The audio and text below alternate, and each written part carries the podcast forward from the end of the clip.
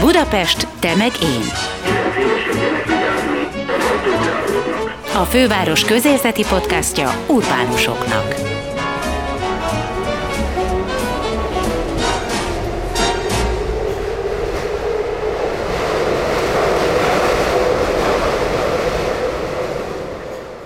Sziasztok, ez itt a Budapest Megén Podcast, benne pedig Gellért Gábor kollégám nevében is. Köszöntelek benneteket, én Veres Dóra vagyok.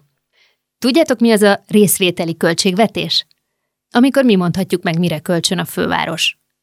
Tavaly októberben felajánlott egy milliárd forintot a fővárosi önkormányzat, melyre pályázni lehetett a Zöld Budapest, Gondolkodó Budapest és Egész Budapest kategóriákban. 700 beküldött ötlet volt, és ebből először a budapesti lakosokból álló zsűri kiválasztotta az 53 megvalósíthatónak tűnő ötletet, melyre a fővárosiak szavazhattak, így végül 15 ötlet nyert, melyeket a következő időszakban meg is valósít a főváros. Városi erdők, közvécék, kerékpártámaszok és ivókutak létesülnek így majd városszerte, de például létrejön egy legális graffiti fal is, mint ahogy ülőfelületek a Dunaparti rézsűn. Ma a podcastban vendégünk lesz Lé Marietta, aki a részvételiségért felelős főtanácsadó a fővárosnál, ő kísérte végig a procedúrát egészen közelről, és bemutatunk nektek két nyertes tervet is, itt lesznek velünk a zöldebb és élhetőbb Mester utca pályázói, Bodorkós Cecília és Pál Bence, illetve Kovács Vera, aki az üres lakások felújítása és bérbeadása hajléktalansággal küzdőknek elnevezésű ötlet egyik ötletgazdája volt. Először tehát Lé Mariettával készült beszélgetésünket hallhatjátok, aki a részvételi költségvetésről mesélt. A részvételi költségvetés egy olyan folyamat, amin keresztül a fővárosi önkormányzat a budapestiek javaslatai alapján dönt egy milliárd forintnak a sorsáról, és ez úgy történik, hogy van egy ötletgyűjtési szakasz, amikor bárki küldhet be Budapesten élő dolgozó vagy tanuló ember javaslatokat, ötleteket, ezeket az önkormányzaton belül megvizsgáljuk. Az idén voltak kategóriáink, aminek meg kellett felelni az ötleteknek, tehát az fontos, hogy, hogy felelje meg ennek a kategória rendszernek a javaslat, és a javaslatokat megnézi az önkormányzat, hogy ezek megvalósíthatók-e, beleférnek-e a részvételi költségvetés által kiírt keretekbe, és miután ez megtörténik, átadja jóváhagyásra a részvételi költségvetés tanácsának, ami egy ijesztő nevű intézmény, ám de amúgy annál izgalmasabb, mert ide véletlenszerűen beválasztott budapestiek jöhettek. Az ő felvételük az úgy zajlott, hogy lehetett jelentkezni, és közülük sorsoltunk kerületre, nemre, korra és iskolázatságra reprezentatívan és ők két napon keresztül beszélgettek ezekről az ötletekről, átnézték őket, javaslatokat tettek, szavaztak róluk, és így állt elő az a lista, ami végül a nyilvános szavazásnak az ötletlistája volt, és ezek közül az ötletek közül került ki 15 darab. Ami az izgi benne az az, hogy nem egy ilyen azonnal learatható siker, hanem igenis a budapestiekkel kéz a kézben kell egész évben ezt, ezt csinálni, és csak akkor tud előállni az a javaslatcsomag, amire utána a főváros elkölti a pénzt. Mit gondolsz, hogy nullától tízig, ha kell értékelned, mennyire voltak aktívak, ötletesek a budapestiek? Ugye ez nekünk egy új dolog, tanulni kell ezt a részvételi költségvetést, egyáltalán részvételi demokráciát. Ráadásul az első pályázat a COVID idejére esett, szóval online tudtatok csak edukálni ebben a dologban minket. a nullától tízig, hogy értékeled az elsőt?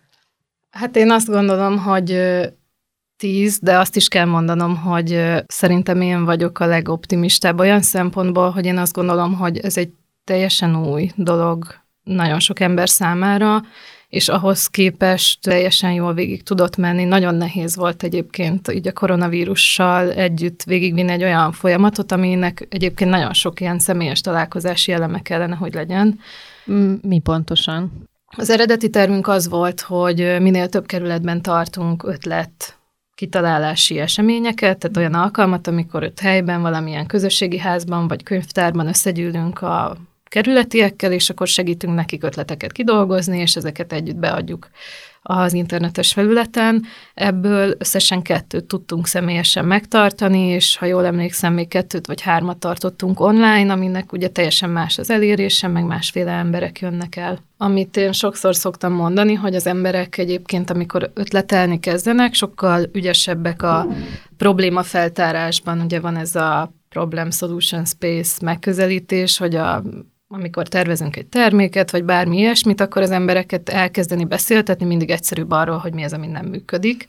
És, és nyilván, amikor elkezdődik egy ilyen beszélgetés, mi is abból próbálunk kiindulni, hogy mi az, ami nem működik, mi az, ami jól működik, és mi az, amit így szeretnél, hogy a környezeteden változtassunk, és persze utána jönnek be ezek, hogy amúgy a részvételi költségvetésnek voltak kategóriái az idén, zöld és gondoskodó Budapest, illetve nagyobb projektekre az egész Budapest, és hogy ezeket így elkezdjük úgy formálni, hogy illeszkedjenek magához a kiíráshoz, ebben igyekeztünk segíteni az embereknek ezeken az alkalmakon. Milyen emberek jönnek online, és milyenek személyesen? Én azt gondolom, hogy hát a részvételiségben, ugye amikor arról beszélünk, hogy a lakosságot bevonni valamilyen folyamatba, meg döntéshozásba, ez a részvételiség, akkor azért van egy olyan kör, akikre azt mondják, hogy a, a usual suspects, akik mindig ott vannak mindenhol, akik jól értesültek, akik tudják, hogy éppen mit csinál a főpolgármester, és hát az lenne a cél, hogy minél ö, több olyan emberhez is eljuss, eljussunk, akik nem azok, akik folyamatosan rajta tartják a kezüket a városnak az ütőerén, hanem más formában is eljussunk helyiekhez, olyanokhoz, akik inkább kisközösségekbe járnak, vagy könyvtárba járnak, ilyesmi. Ez az, amit a koronavírus azért elég nagy mértékben megakadályozott. Lehet azt mondani, hogy az ötletek nagy része tényleg komolyan vehető volt, vagy, vagy lehet egy százalék számot erre mondani, hogy mennyi volt széttrolkodva, mennyi volt az, amiből, amiből aztán igazán tudtatok tovább gondolkodni? Alapvetően azért nem voltak trollkodások, tehát ami, amitől mondjuk kevesebb lett az ötlet, az egyrészt az, hogy hasonló helyszínt, meg hasonló témát össze, összevontuk, hogy egymást erősítsék ezek a javaslatok. A, ami inkább egy ilyen szűrő dolog volt, az azt, hogy a tanács ö, nagyon sok ötletet nem javasolt továbbvitelre a folyamatban, azt mondva, hogy ö, egy milliárd forint azért az mégsem annyira sok pénz, és már az is, hogy miről szavazunk, az is egy nagyon fontos kérdés, tehát ők hagyták jóvá a végleges listánkat, és, ö, és igazából én nem azt látom, hogy így nagyon arra használták volna ezt a lehetőséget az emberek, hogy trollkodjanak. Tényleg próbáltak gondolkodni, meg javaslatokat tenni Budapestnek, és én azt, azt is tapasztaltam mondjuk a tanácsülésén, hogy hogy valahol ők még inkább azt gondolták, hogy hogy jobban kell vigyázni Budapest pénzére. Tehát, hogy ez egy ilyen nagyon érdekes edukációs folyamat volt, mert elmeséltük nekik, hogy hogyan áll föl a költségvetésünk, mit jelent az, hogy fejlesztési költségvetés, hiszen a részvételi költségvetés a főváros fejlesztési költségvetésének a része, ami azt jelenti, hogy mindig valami újat szeretnénk belőle létrehozni, és az nagyon látszott, hogy az emberek ezt komolyan veszik, hogy erről felelősen döntsünk közösen. Ez fontos, hogy elmondod, mert akkor ilyen értelemben mondjuk egy kátyú betömésére tett javaslat egyetlen nem is tartozik ide. Így van, igen, így van. Igen. És ezt mi szerettük volna így is tartani, tehát a részvételi költségvetéseknek minden városban ez lenne a célja, hogy új dolgokat, innovatív dolgokat segítsen létrejönni, de a közben azért ez egy természetes dolog is, pont azért, amit az elején mondtam, hogy persze az emberek a problémáról tudnak először elkezdeni gondolkodni a legkönnyebben. Mennyire volt jellemző, hogy az amúgy is közügyekkel foglalkozó civilek pályázatai nyertek végül? Tehát akik, ahogy te is mondtad, amúgy is benne vannak és ismerik a problémákat, foglalkoznak olyan kisebbségekkel, akiknek segítségre van szüksége, stb. stb. Vagy voltak ilyen értelemben kezdő városlakók is, szuper ötletekkel. Jellemzően milyen ötletek érkeztek be? Nagyon sok zöld ötlet jött be, abból jött be a legtöbb, ez nagyon foglalkoztatja ma a budapestieket. Ugye azt is tudjuk, hogy a belvárosi területen nagyon kevés zöld terület van, tehát ez egy ilyen nagyon kirívó probléma.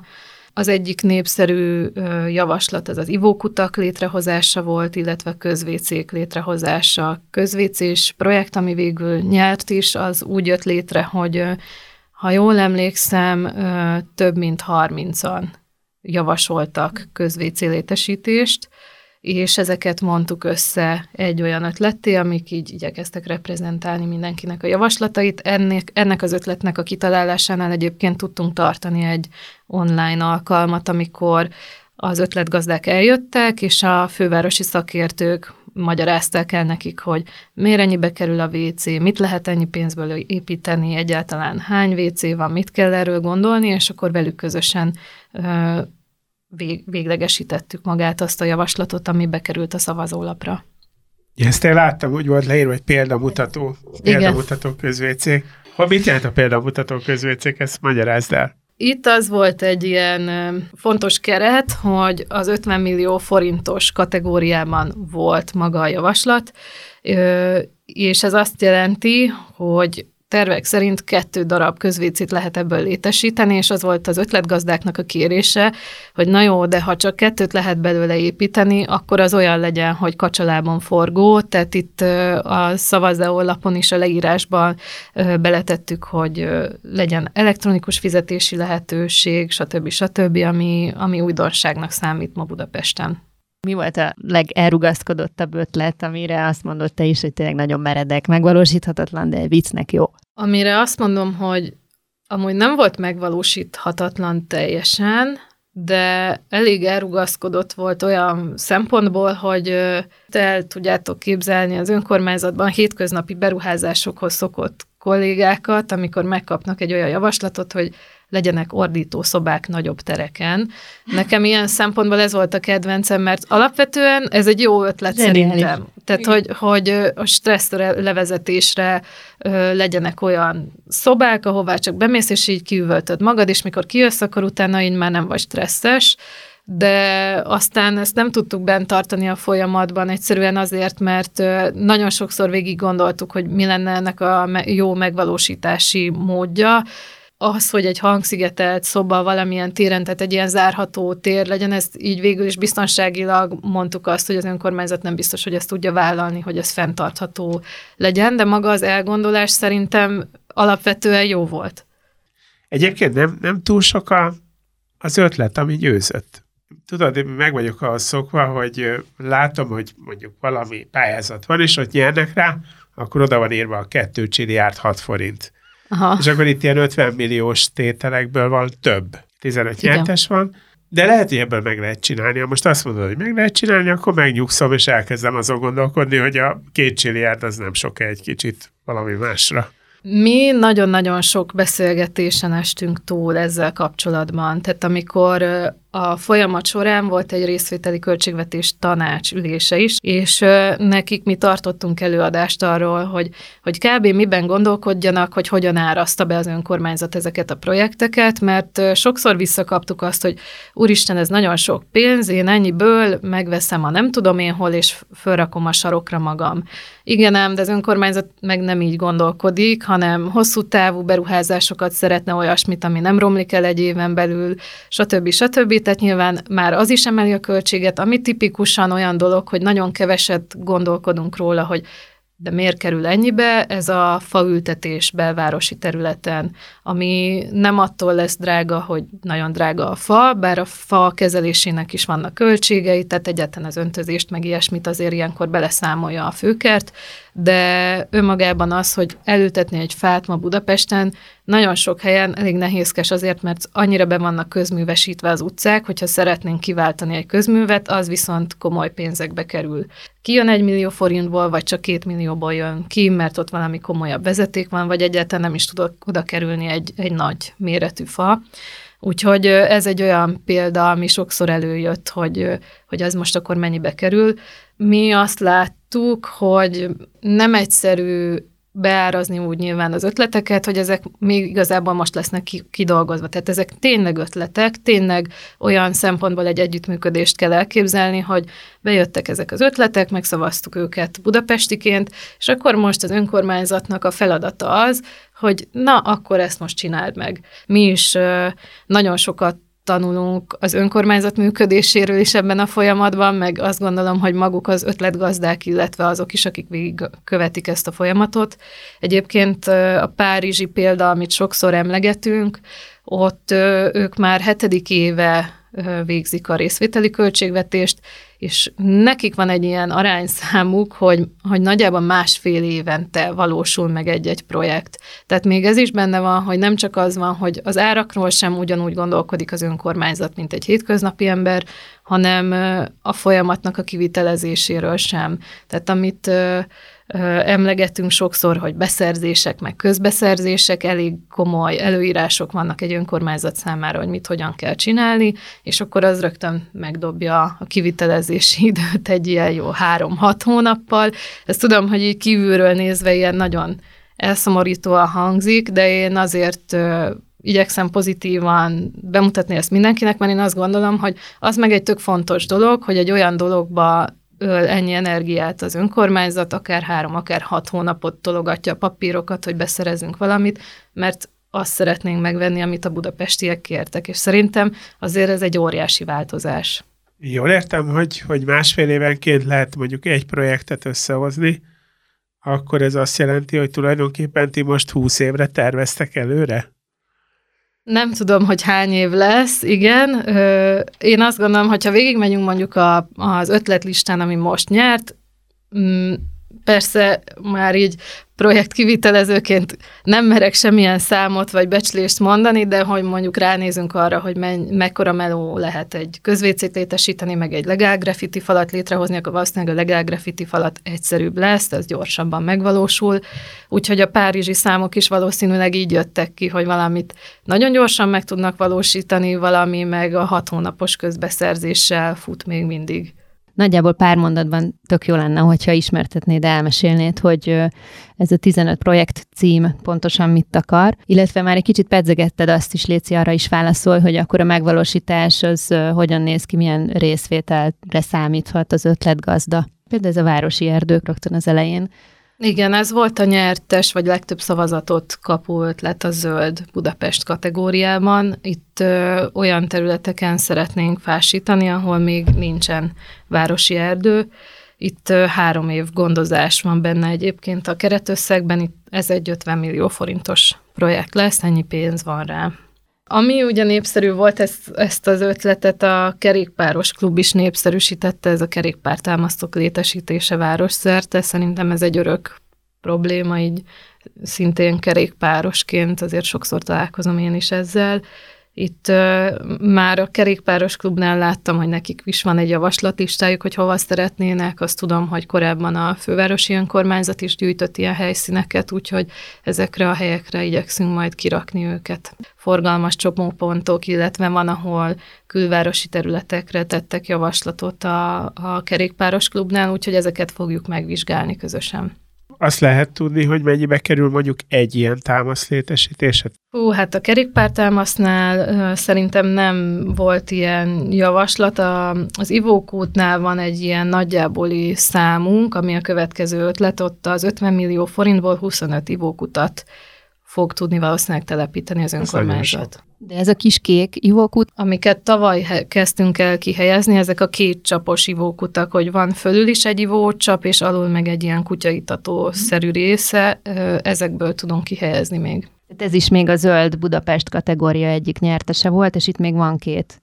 másik pályázat. Így van, a Szent István Parknak egy kosárlabda pályáját ö, szeretnék ö, megújítani, illetve átalakítani ott az átjárást a, a helyiek, és ez volt még egy nyertes ötlet. És ezen kívül meg a zöldebb és élhetőbb Mester utca javaslata, ami korábban a kerület már elkezdett ilyen közösségi programokat elindítani, hogy a zöld területeket helyiek tartsák karban, és ennek a programnak a folytatását javasolta az ötletgazda gondoskodó Budapest pályázat nyolc nyertessel dicsekedhet. Ez a legtöbb a három kategóriából, a három lábból. Itt kapott legtöbb pénzt a projekt. Így van. Gondoskodó Budapestben olyan ötleteket vártunk, ami közösségépítést, vagy valamilyen szociális programot ö, szeretnének elindítani, és ennek kapcsán az első javaslat, vagy ami az elsőként nyert, ez az üres lakások felújítása nevű javaslat volt, amiben szeretnénk majd civil szervezeti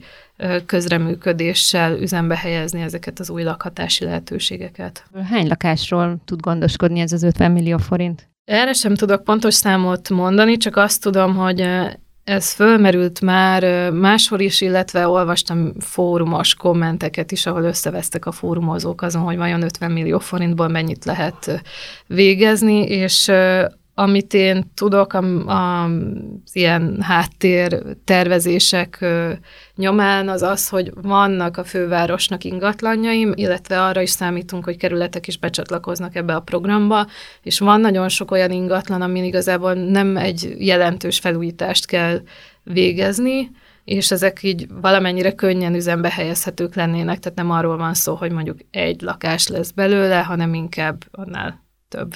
Uh-huh. Amiről nem beszéltünk még az állatterápiás programok idős otthonokban. Itt a fővárosnak is vannak egyébként idős otthonai, úgyhogy valószínűleg ott tudnánk először beindítani a programot. Ez egy igazából önmagáért beszél a cím, az ötletgazda azt szeretné, hogy cicákkal és kutyákkal tegyük jobbá az idős otthoni tartózkodását az embereknek. Van egy olyan nyertesünk is, hogy közösségi tér létrehozása mozgássérülteknek és épeknek. Itt egy nagyjából 300 négyzetméteres teret szeretne az ötletgazda létrehozni, vagy azt szeretné, hogy hozza létre az önkormányzat, és itt, amit példaként hoztak föl, hogy egy olyan játék, amit mindenféle képességű ember jól tud játszani, ez a petánk. Ez a golyós francia homokbodobós igen, játék. Igen, igen a graffiti falról is beszélj egy kicsit, hogy az valami spéci dolog a graffiti fal, vagy egyszerűen kell egy falat felhúzni valahova, és akkor arra jól rá lehet rajzolni? Szerintem még csak felhúzni se kell, vagy én azt gondolom, hogy ez úgy lett kiszámolva. A graffiti fal egyébként egy töredékösszegből került bele, tehát ez azt jelenti, hogy volt 34 millió forintunk, ami ugye a különböző kategóriáknak a maradványa volt, és a, a szabályozásunk szerint erről a 34 millió forintról a főpolgármester dönthetett, hogy a következő kettő-kettő kategóriánként projektből melyiket emelje át, és ez volt az, ami még pénzben belefért, úgyhogy a, a Legál Graffiti fal az ilyen plusz továbbjutóként került be a projektek közé nyertes projekt volt még az ülőfelületek a Dunaparti rézsűn, ami grillező, kutyaitató lehetőségeket jelent. Ilyenből javasoltak a beküldők még többet, hogy még közelebb kerülhessünk a Dunához. A következő ingyenes sportolási lehetőségek biztosítása itt közparkokban sportolási lehetőséget szeretnének az emberek, olyasmit, amire így ingyen el lehet járni. Utcai edzőpadok, ezekről van szó pontosan? Nem csak arról, hanem mondjuk én ott levágnám, hogy utcai edző, tehát hogy utcai edzéseket tartsanak az embereknek. Pár helyen már van ilyen kerületi szervezésben Budapesten. Én külföldön már nagyon sok példát láttam erre, amikor az önkormányzat meghirdet mondjuk egy nyilvános jogaórát, vagy valamilyen erőnléti edzést, csak úgy, hogy ott a helyiek menjenek le, nekik ingyen van, beállnak közösen egy parkba, és akkor van velük egy edző, aki levezeti ezt az alkalmat. Ez nem tárgyakról szól, hanem valamilyen aktivitás. Igen, igen. A következő nyertesünk a gyalogos átkelő az Asztóriánál. Ez egy fontos lépés lenne olyan szempontból, hogy azt látjuk, hogy a belvárosban nagyon jó szolgálatot tesznek ezek a felszíni gyalogátkelő helyek, és ez egy elég fontos helyszín lenne olyan szempontból, hogy a két hetes megállót kötni össze. És akkor végül ebben a kategóriában a legális graffiti fal az utolsó. Az egész Budapest láb az azt jelentette, ha jól tudom, hogy minimum három kerületet érintenie kell az ötletnek. Így van. Azt szerettük volna, hogyha az egész budapestes ötlete javaslatok minél több emberhez eljutnának, minél inkább olyan programokat jelentenének, amik nagy hatással vannak az emberek életére, és hát azt gondolom, hogy, hogy ilyenek is jutottak be végül, mert az egyik nyertes a felnőtt autista szabadidős és kulturális központnak a létrehozása, a másik pedig egy, egy Budapest Peremén néven futó rehabilitációs otthonnak a létrehozása krízisbe került emberek számára. Igazság szerint én azt érzem, hogy, hogy, hogy most kezdődik igazán el ez az egész. Tehát most derül ki, hogyha elkezditek, tényleg megvalósulnak ezek az ötletek, akkor fog mindenki rájönni arra, hogy ja, hát itt valamit lehet csinálni. Tehát az első egy-két évnek a munkája az meghatározó lesz. Ez így van, és azt is látjuk, hogy most indult be még jobban az emberek fantáziája, mert most már tudunk konkrétumokról beszélni. Előtte ugye nagyon nehéz volt, hiszen mi nem akartuk az emberek szájába adni, hogy tegyél javaslatot erre vagy arra például, hiszen a példák kal is az ember befolyásolja a javaslattevőket, úgyhogy ez egy nagyon nehéz rész volt, de most már elmondhatjuk, hogy megvannak az első évnek az eredményei, és ezek már olyan példák lesznek, amiket tényleg maguk a budapestiek javasoltak. Személyes a vége, hogy olvastam az önéletrajzodat, és láttam, hogy Kirgizisztántól Angliáig sok helyen dolgoztál, és ráadásul nagyon sokszor civil közegben. A részvételi demokráciát és annak a működését tapasztaltad valahol, vagy láttál jó példát? Angliában is éltem, már mint hogy Londonban két évet, és ott lakossági bevonási projekteken dolgoztam. Nekem ilyen vegyesek a benyomásaim, mert ott önkormányzatokkal dolgoztunk külső partnerként, és azért nagyon hasonlítottak az önkormányzatok a magyar önkormányzatokra, mind lassúságukban, mind nehézkességükben, mind leterheltségükben is egyébként. Tehát azt valahol csalódottan vettem tudomásul, de igazából mindenki tudja, hogy sehol nincs kolbászból a kerítés, tehát ez, ez igazából csak ezt igazolta, hogy ott, ott sem egyszerű egy önkormányzatban dolgozni. Az viszont más volt, hogy minden projektnél alapvetésnek számított a civil társadalom szavának a figyelembevétele, az, hogy megkérdezzük az embereket, az, hogy nem fordulunk el a kritikától, az, hogy nem, nem baj beismerni, ha az ember hibázott. Tehát ez, ezek szerintem olyan értékek, amik Magyarországon még kevésbé a munkakultúránk részei, de én nagyon hiszem azt, hogy egyébként lehetnek azok. A részvételi költségvetésben szerintem pont ezért is, mert az én kollégáim is nagyon így dolgoznak, tehát mi most egy nagyon hosszú folyamatban vagyunk egyébként, értékeljük az idei évet, és az alapján fogjuk megváltoztatni az októbertől kezdődő kiírásnak a szabályait, kategóriáit, hogy miket tapasztaltunk az idén. Mi is kaptunk visszajelzéseket, hogy mi volt az, ami nem működött, mi volt az, ami nagyon tetszett az embereknek, és ez alapján szeretnénk finomítani minden évben a rendszerem. A részvételi költségvetés egyik nyertes ötletét egy 9. kerületi lokálpatrióta csapat adta, akik a Mester utca zöldítését tűzték ki célul. Két képviselőjüket láttuk vendégül a stúdióban, Bodorkos Ceciliát és Pál Bencét. Az egyik nyertes pályázat a tiétek, és azért hívtunk benneteket, mert hogy úgy tudjuk, hogy ti nem egy hivatalos civil eh, szervezet, egyesület vagytok, akik már rutinosan együtt tudnak dolgozni és ismerik ezt a szférát, hanem hogy egy olyan kis közösség, ha jól tudom, akiket tulajdonképpen a lakóhelyük hozott eh, össze, és így született meg az ötlet is. Egy ilyen informális csoportként indult, a Facebookon van a 9-ben az élet nevű csoport, amelynek tagjai vagyunk, illetve moderátorok is és ami közös még bennünk, hogy mindannyian a Mester utca környékén lakunk, naponta járunk ott, és érezzük a problémákat, valamint a csoport kifejezetten helyi közügyekkel foglalkozik, azokat vitatjuk meg. Párunknak van civil szervezeti tapasztalat, tehát így, így egy kis forral indultunk ilyen szempontból, de valóban egy helyi szerveződés vagyunk. Nem olyan, mint általában ezek a helyi csoportok olyanok szoktak lenni, hogy valaki mond valamit, a többiek ráugrálnak és szétszedik. Nekünk ez kifejezetten politikai témák is lehetnek, mivel a politika az nem egy szítók szó, ugye, hanem a helyi közügyeket szeretnénk megvitatni. Uh-huh. Így azért előfordul, hogy kommentháború lesz. Szóval látok, nincs benne De a szabályzatban, hogy akkor nincs politika, és nem Ni- Nincs, inkább Aha. kifejezetten közügyekkel De akarunk jó. foglalkozni, tehát nem elveszett tárgyakat, hirdetéseket akarunk látni a csoportban, hanem a helyi közügyeket, hogy milyen az utca, milyen a tisztaság, a közbiztonság. És valaki egyszer csak bedobta, hogy figyeljetek, van egy milliárd forintja a fővárosnak, és lehet rá ötletelni, hogy mire költse? Így hogy indult ez az egész projekt? A harmadik tagja ennek az, ennek az informális csoportnak Borbás Gabriella. Talán ő említette, én próbáltam így fejben rekonstruálni, ahogy készültem fel erre a beszélgetésre, hogy hogy született meg. Én a magam részéről azt el tudom mondani, hogy a Mester utca valahogy mindig úgy élt a fejemben, hogy megvan benne az a potenciál, ami a Pozsonyi útban, meg hogy körbelengi az a Nimbus, csak valahogy ilyen méltatlanul elhanyagolt hely, de hogy attól függetlenül nagyon szép, és nagyon sok potenciál van benne. Mivel pályáztatok?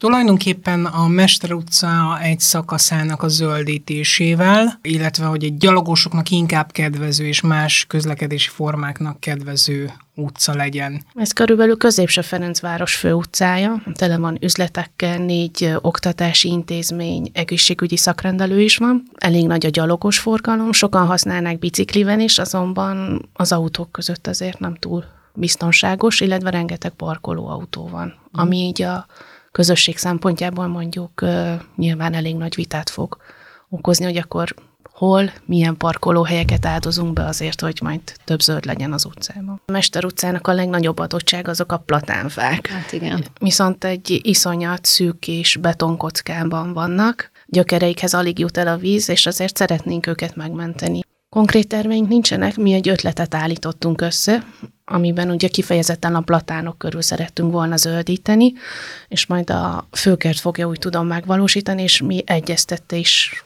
mm, formájában fogunk részt venni, tehát ők fogják a terveket elkészíteni. De mögött az is van, hogy szeretnénk lehetőség szerint minél több helyben lakót bevonni. Tehát ez kezdettől fogva szándékunk volt, mi abban bízunk, hogy, hogy minél több helyi lakost be tudunk vonni, hogy lesz egy közösségi tervezés része. Úgy nyilván lesznek olyan ötleteink, vagy olyan elképzelések, amik mondjuk nem fognak átmenni, mert nem alkalmas a helyre.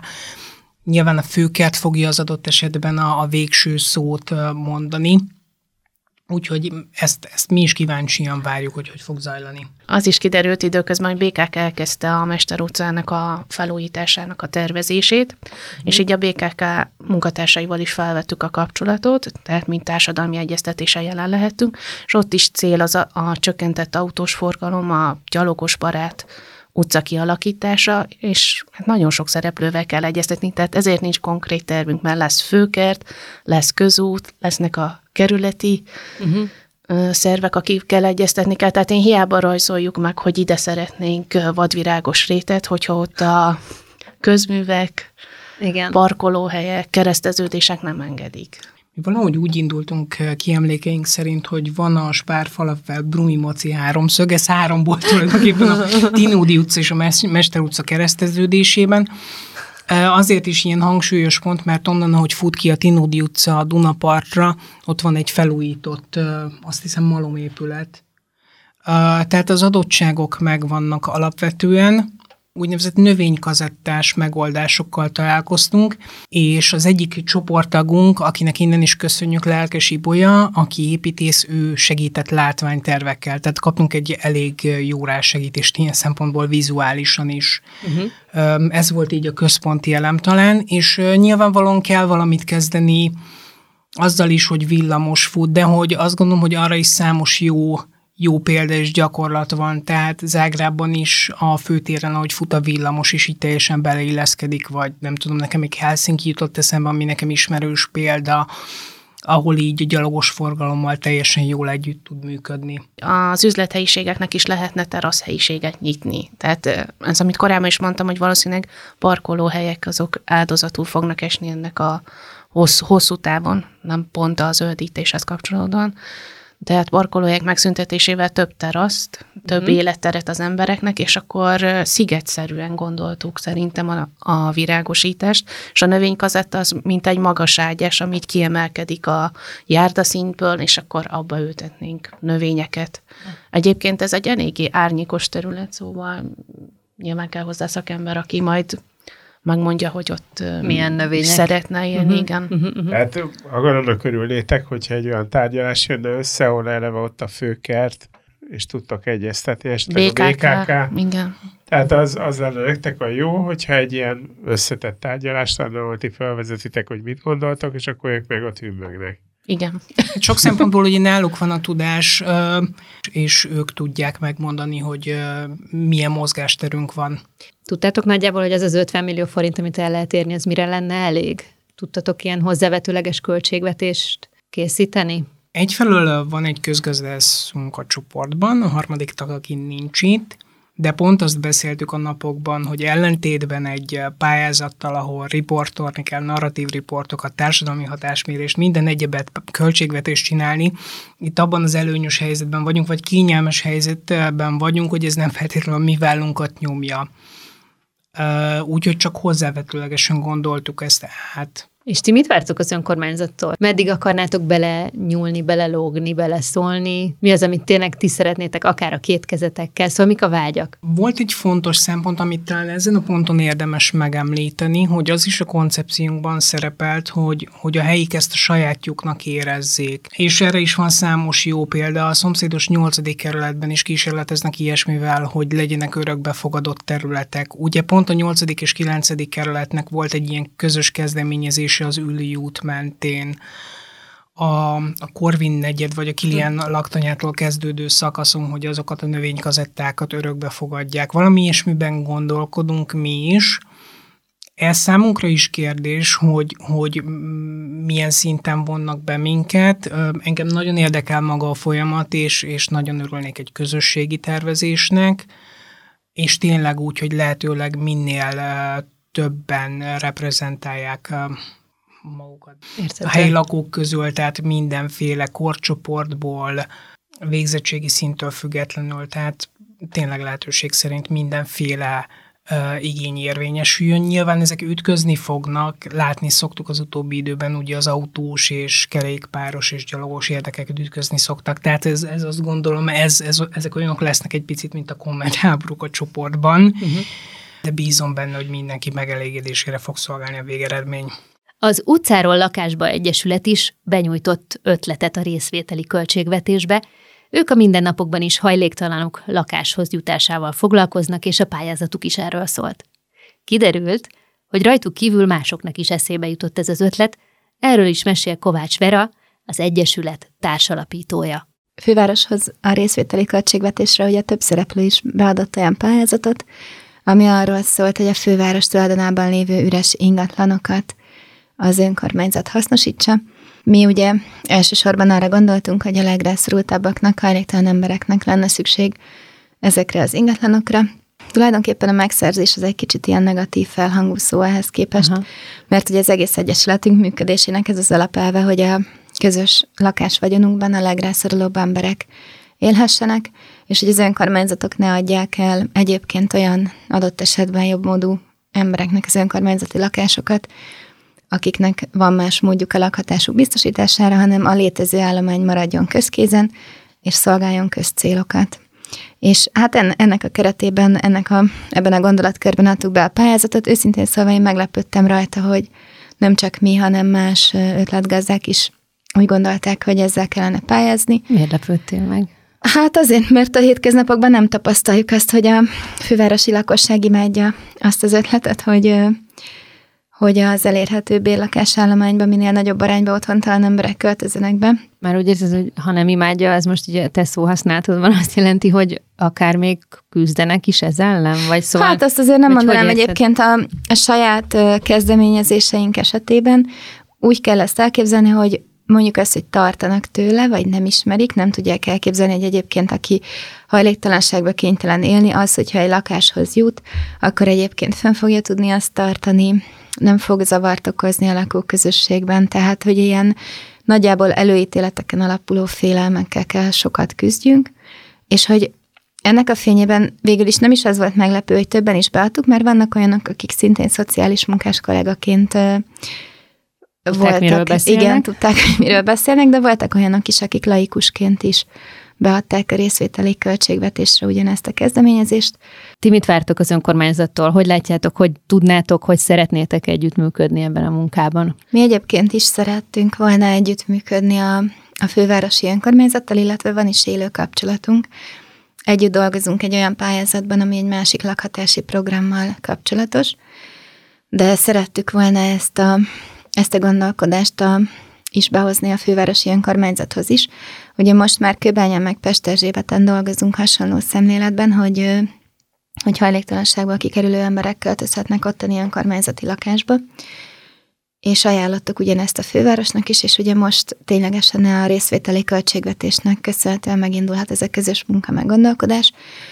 Az, hogy maga a program egyébként a főváros égisze alatt valósul meg, és nem pedig a főváros finanszírozásával, külső partnerekkel, az szerintem inkább jó, mert ugye ezzel nyernek ilyen közpolitikai legitimitást ezek a kezdeményezések. Tehát én ennek a magam részéről örülök, és nem bánom az ezzel esetleg elvesző szabad kezet, uh-huh. hanem azt gondolom, hogy az, az ez így a, egy jó irány, hogy a, a főváros akkor megadja ezeknek a kezdeményezéseknek azt a, azt a súlyt, amit ezzel, ezzel elnyernek.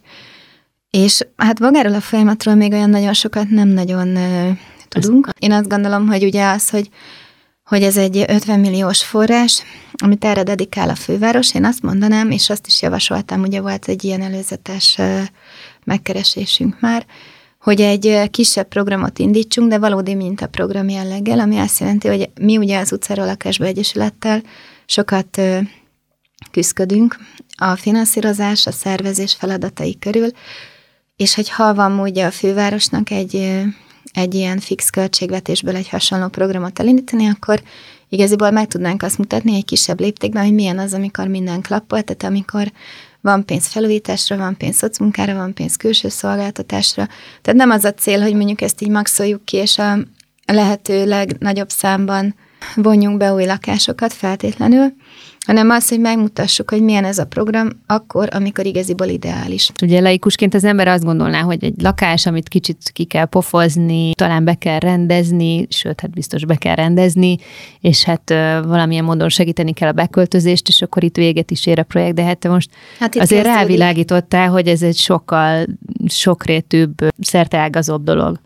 Hát igen, igaziból itt kezdődik ez a történet, nem itt ér véget, mert ugye uh-huh. az otthontalan emberek közül sokan olyanok, akik adott esetben sose éltek még lakásba, vagy nincsen erre egy rutinjuk. Mondjuk az állami gondozásból kikerült fiataloknak is nagyon-nagyon sajnálatos módon egy része otthontalanná válik, vagy éppen ö, tartós betegségből felgyógyuló emberek, bentlakásos intézményekből kiköltöző emberek. Vagy olyan régóta Vagy az utcán régóta élők. utcán uh-huh. élő emberek, tehát igaziból e, az, mi azt gondoljuk, és nem csak mi gondoljuk így szerencsére, hanem valójában a legtöbb önkormányzati vagyonkezelő ezzel a szemlélettel működik, hogy a lakások gazdálkodása egy közvagyon esetében ugye nem egy üzleti tevékenység, meg nem arról szól, hogy bérbe adjuk a lakásokat, hanem arról szól, hogy olyan embereknek, akiknek máskülönben nincsen megoldva a lakhatása, tudjanak hol lakni.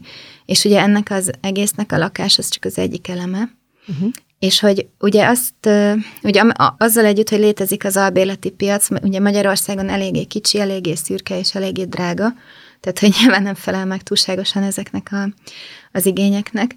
De ezzel együtt is van egy ilyen torszkép, hogy az önkormányzati lakásbérbeadás is ugye arról szól, hogy az önkormányzat akkor pénzbevételez a lakás bérbeadásból, holott az van, hogy még a legjobb módú önkormányzatoknál is ez azért nem jellemzően egy nyereséges üzletág, mert akár kimondva, akár kimondatlanul, de azért mégiscsak van egy, egy olyan kapcsolattartási, hátralékkezelési, garanciavállalási feladat, illetve hát nyilván a helyi szociális szolgáltatókkal való együttműködési kötelezettség is a úgymond sima önkormányzati lakásgazdálkodáson is, ami abszolút túlmutat egy ingatlan kezelői feladaton. És hát az a kérdés, hogy kiket fog így ebben a formában elérni, mégiscsak ez az önkormányzati lakásállomány, és ugye mi egy olyan bérlői kört javaslunk, akiknek tényleg nem alternatíva az, hogy a piacon béreljenek egyébként. Hogy zajlik egy ilyen folyamat, vagy mondjuk ebben az esetben ennél a projektnél szerinted hogy lenne ideális? Úgy kell ezt elképzelni, hogy most Budapesten a népszámlálási meg adatok szerint van kb. 90 ezer üres lakás, ugye ez rengeteg elpocsékolt vagyom, és ráadásul ennek egy nagyon nagy része az önkormányzatok kezén van. És ehhez képest több ezren alszanak utcán vagy hajléktalan szállókon a fővárosban, tehát hogy elég jól kijön a matek, hogy mindenki elférne valahol, de nyilván azért ez így eléggé sarkított meg egyszerűsített. És ugye nem csak szállók vannak, nem csak utcánalvók vannak, van egy csomó otthon nyújtó intézmény, tehát valójában nekik sincsen úgymond lakásuk vagy lakniuk hol. Szóval van egy csomó olyan ember, akinek szüksége lenne lakásokra. És azt gondoljuk, hogy a, az önkormányzatoknak egyszerűen muszáj, hogy hasznosítsák a lakásaikat. Ebben a legtöbb önkormányzat egyetért, de mégis az van, hogy maga az önkormányzati lakások felújítása, az, az eléggé gazdátlan. Tehát, hogy az önkormányzatoknak nincsen mondjuk erre dedikált állami forrásuk, és hát így a saját költségvetésükből, meg nyilván, tehát a saját bevételeikből pedig csak más területeknek úgymond a rovására tudják ezeket a tevékenységeket végezni. Úgyhogy ezért eléggé romlik a, a lakásállomány, és hát azt gondoljuk, hogy ha itt van ez a rengeteg lakás, ami egy nagy érték, akkor ezekkel kellene mégis kezdeni valamit. Mi úgy dolgozunk egyébként, hogy kiválasztásra kerül néhány önkormányzati lakás, amelyeket az önkormányzatnak jelen esetben ebből a részvételi költségvetéséből föl tudunk újítani, és adott esetben már magába a felújítási folyamatba is beszállhatnak a későbbi bérlők, de az is felmerül, hogy olyan sérülékeny emberek költözhessenek be, akik adott esetben fizikailag vagy mentálisan nem képesek mondjuk ebben részt venni, tehát ez nem zárja ki a leendő bérlőt mondjuk a, a pályázók köréből, hogyha nem tud segíteni egy felújítási munkában. Ezután jöhet a beköltözés, nyilván ezek a bérlők ugyanúgy, mint minden más bérlő a fővárosi önkormányzattal köthet szerződést majd, de ennek a részleteit nem tudjuk. Leszerződnek a bérlők, nyilván a, az aktuális lakásrendelet szerint, és nagyjából ezek az alapok, és ehhez kapcsolódik még akkor a, ebben az esetben egy ilyen szociális munkás kísérés, ami ugye az egészségügyi mm, állapotfelméréssel és a, a megfelelő ellátásokhoz való hozzájuttatással is, de ugyanúgy a munkába állással, ugyanúgy akár a továbbképzéssel, továbbtanulással, tehát hogy kinek-kinek a saját igénye szerinti szolgáltatás megszervezése végül is a szociális munkás kollégák fő feladata. Van olyan bérlőtök, akinek már tényleg elengedtétek a kezét, és azért nyilván valami utánkövetéssel tudtak róla, és, hát és már nincs is szükség semmilyen külső segítségre? Hát igen, van azért olyan bérlőnk, aki tud így saját lábra állni, vagy önállósodni, de hogy mondjam, hogy az a cél, hogy ők megkapják az integráció minden eszközét, nem az, hogy mi hamarabb kipateroljuk a, a programból, vagy nem tudom. Tehát, hogy... Hát igen, de ez lenne a siker nyilván, hogyha egy lakással együtt vissza tudna valahogy a társadalomba illeszkedni. Igen, az van, hogy ezek az emberek, akik a sikersztoriknak a várományosai, ők ma se az utcán vannak, szóval ezt az lássuk be. Az utcán élő embereknek egy nagyon nagy része eleve a sérülékenységénél fogva került az utcára. Tehát, hogy mondjuk növekszik rettentően azoknak az utcán élőknek az aránya, akik mondjuk rákos betegek vagy kerekes székesek, és egyszerűen nem reális cél az, hogy mondjuk ők akkor utána elmennek multidolgozónak, hogy kapnak egy lakást. Persze. Szóval az van, hogy nagyon sok hamis elvárás terheli a mi munkánkat. Tehát amikor mondjuk valaki súlyos pszichiátriai beteg, több végtelen amputált emberként mondjuk eltölt egy-két évtizedet az utcán, akkor az egy ö, sikertörténet, hogyha ő mondjuk bent van a lakásba, önállóan minden nap megtisztálkodik, önállóan igénybe veszi az orvosi kezeléseket, és mondjuk megfőzi magának önállóan a, az ebédjét, és egyébként megkapja a számára eddig is jogosultan járó ellátásokat, és hogyha mellette még egy rehabilitációs munkahelyre is eljut, és pénzt tud keresni, ezek szuper dolgok. Csak azt kell látni, hogy ebben az esetben az van, hogy egy szociális munkás kollégának a egy-két-három éves kísérése vezetett el mondjuk eddig az eredményig, ami szükséges, és egyébként ugyanennyi erőforrást akkor is rá kell, hogy rakjon nagyjából az állam, hogyha ő az utcán van, mert akkor a rendőrökkel, a mentőkkel, a krízisautóval fog ő találkozni, és adott esetben a kórházban, a fogdában, és olyan körülmények között költik rá ezeket a közpénzből fizetett erőforrásokat, ami sosem vissza egyről a kettőre.